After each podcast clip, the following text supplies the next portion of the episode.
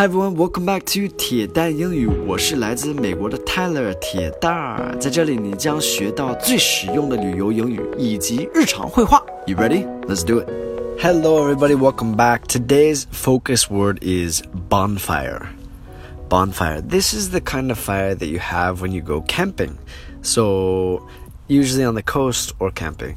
就是野营的时候，呃，弄了火，叫营火。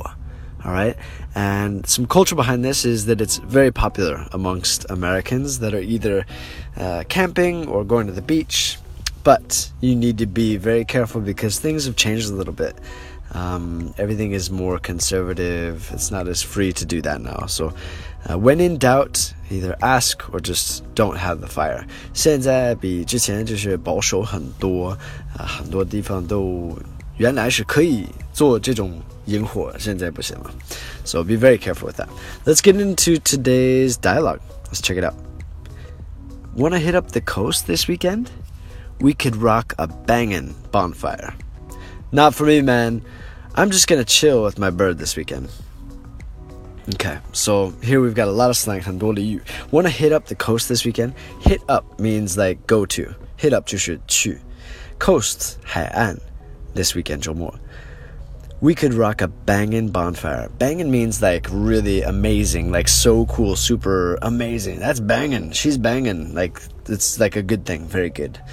Um, oh, and we could rock. Okay, rock 不是石头的意思吗？ We could rock. It's like 我们能搞。Rock 就是也是搞的意思，这个就是俚语 slang。Not for me, man. Uh, I'm just gonna chill with my bird this weekend. So he's not interested. He wants to chill with his bird. 他养了鸟，想跟他一起玩吗？